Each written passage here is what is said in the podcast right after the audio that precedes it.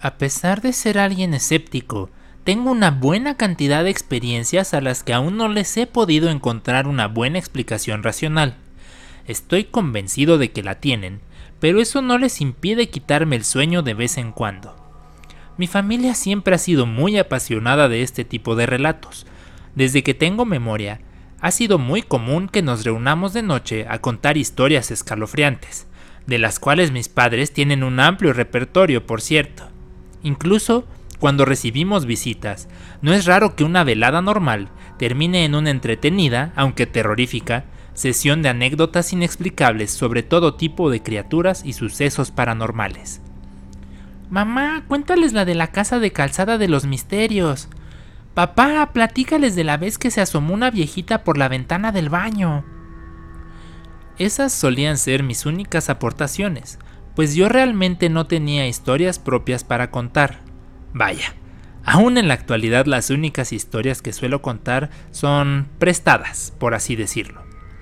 Rara vez me animo a relatar una experiencia propia, porque de inmediato se me cuestiona sobre cómo pude haber pasado por algo que parece sobrenatural y aún así mantenerme escéptico. Esas discusiones suelen arruinar la atmósfera de una sesión de historias, así que me he vuelto muy celoso de mis propias anécdotas de este tipo.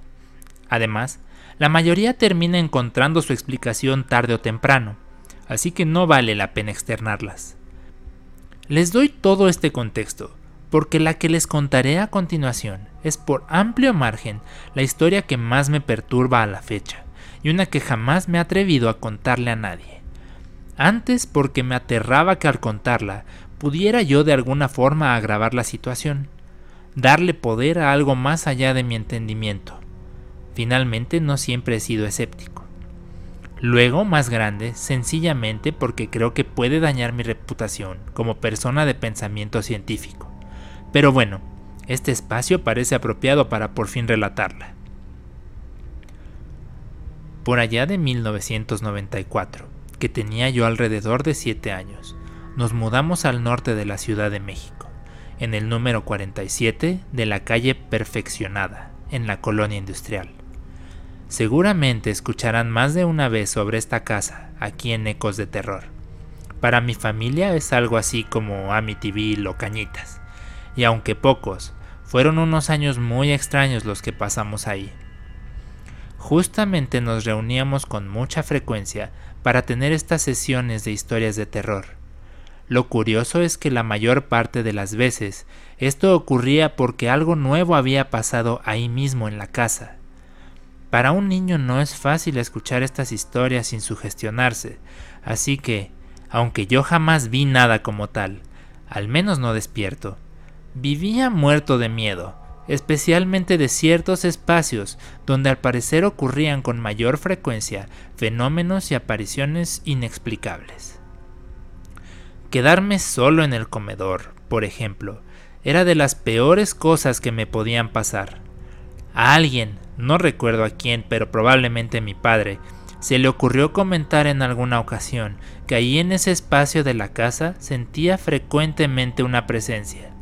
No podía explicar con precisión de qué se trataba esta sensación, pero lo que le venía a la mente era un anciano que tan solo estaba ahí observando.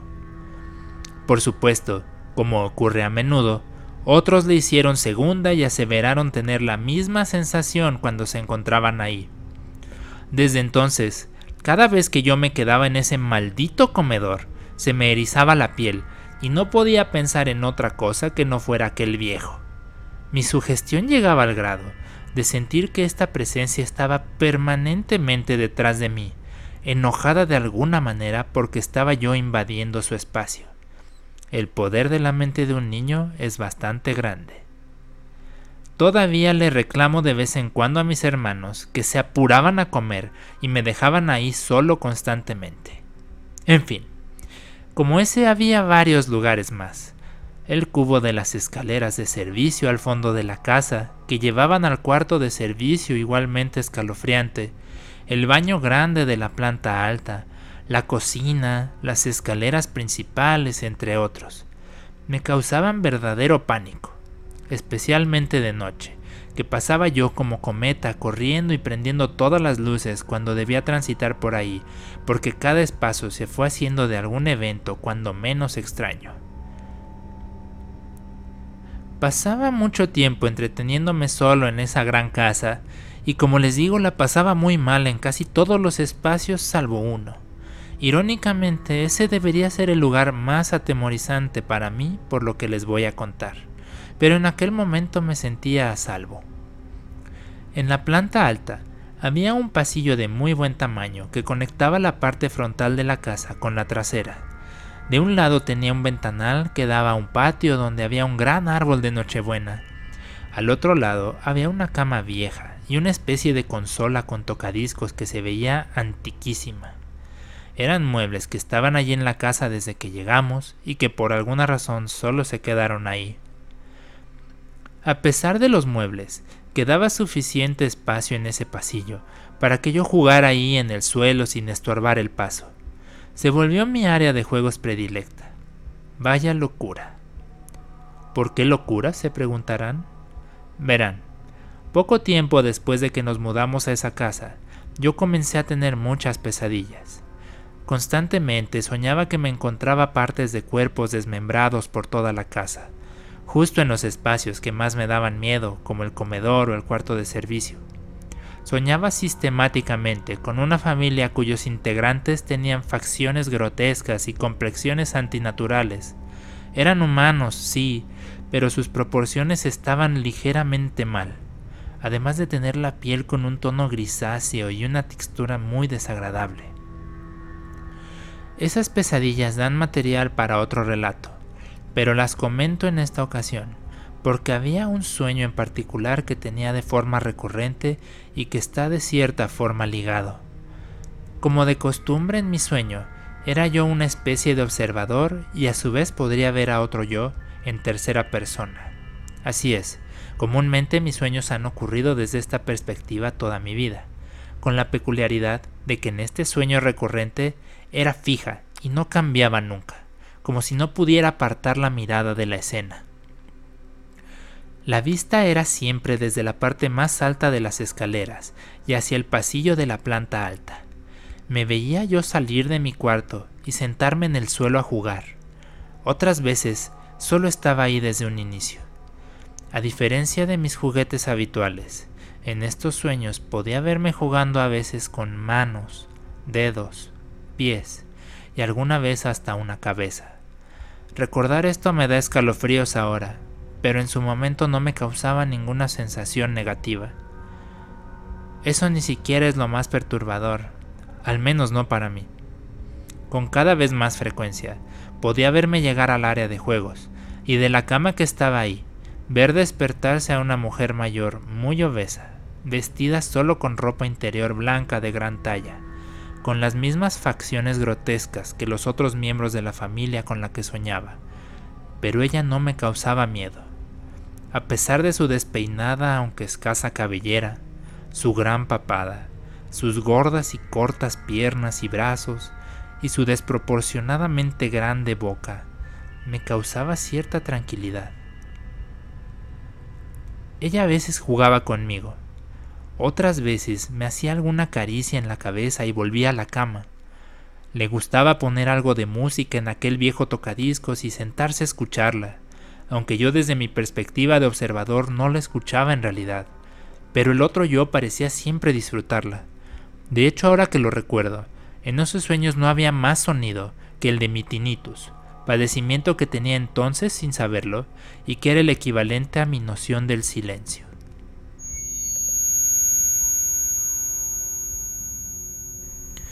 En alguna ocasión, la vi bajar por el cubo de la escalera de servicio, trayéndome un nuevo juguete. Otras veces solo estaba parada viéndome, y las únicas veces que me sentía incómodo por su presencia era cuando en vez de verme en mi versión de actor, es decir, al yo que estaba jugando, volteaba a ver directo hacia el yo observador, lo que invariablemente me hacía despertar. Nunca le puse nombre pero debo reconocer que en su momento se volvió una especie de amiga imaginaria. Esperaba cada noche soñar con ella, porque eso me traía tranquilidad incluso durante el día, contrario a lo que me pasaba cuando soñaba con los otros inquilinos imaginarios de la casa, que además eran mis sueños más comunes. Hasta aquí todo se puede explicar, como la imaginación de un niño sugestionado por las historias familiares y que desde chico fue muy aficionado a todo el género de horror. Lo de las partes desmembradas también tiene explicación, pues en esa época hubo una noticia muy sonada de un camión donde se encontraron personas que habían sido destazadas, y esto seguramente se me quedó muy grabado. Sin embargo, en una buena noche que soñé con ella, ocurrió algo muy diferente y que no es tan fácil de explicar. En el sueño me encuentro en el pasillo como de costumbre y, por primera vez en estos sueños, veo llegar a uno de los otros familiares, un señor que siempre asocié como el papá, delgado casi hasta los huesos, alto y con unos ojos muy saltones.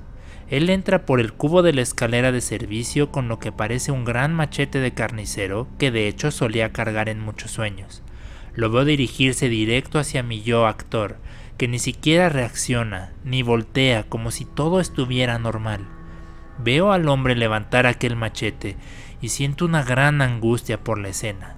Sin duda, iba a asestar directo en la cabeza. Aquella vieja mujer, que estaba acostada en la cama, se levanta con celeridad e interpone su mano para detener el machetazo, logrando desviarlo.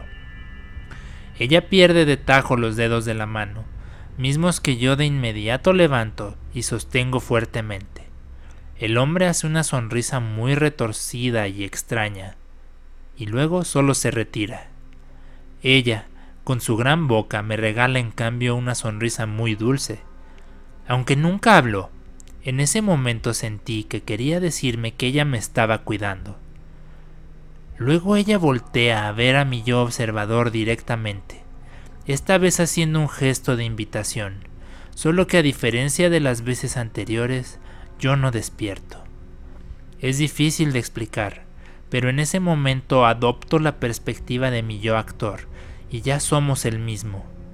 Por primera vez, me encuentro realmente frente a ella y ni el ver su piel llena de protuberancias y granos, ni la sangre que está derramando, ni su grotesca y gorda cara me hacen alejarme o despertar.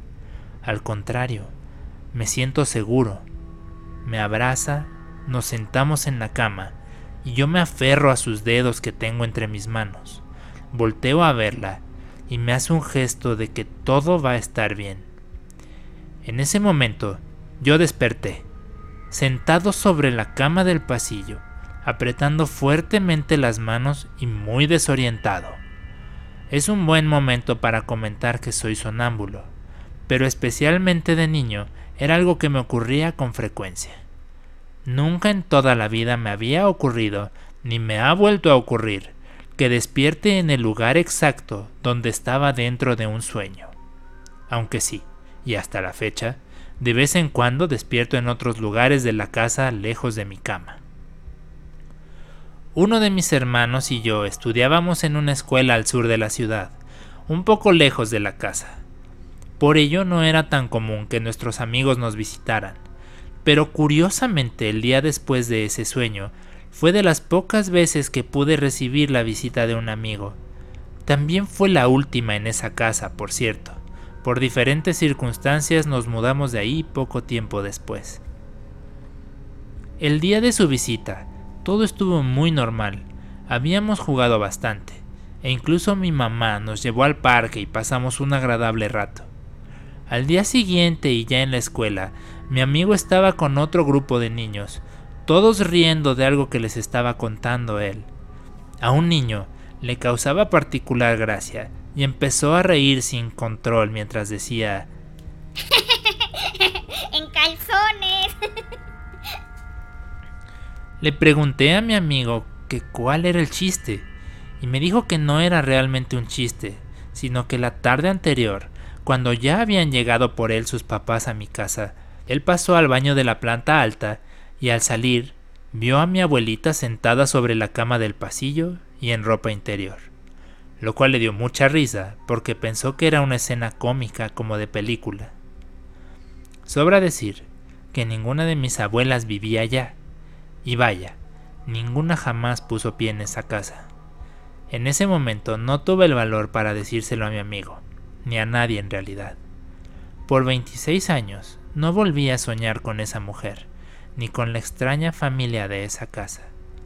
Jamás había contado esta historia a nadie, y desafortunadamente no tengo ninguna explicación que me convenza del todo. Sé que jamás le había contado a mi amigo sobre esta mujer ni sobre mis sueños, y lo único que me hace un poco de sentido es que sea solo una coincidencia de las ideas de dos niños con mucha imaginación. Y sí, espero algún día poder volver a la casa de la perfeccionada 47. Hace largo tiempo que tengo la sensación de que esa casa y yo tenemos asuntos pendientes.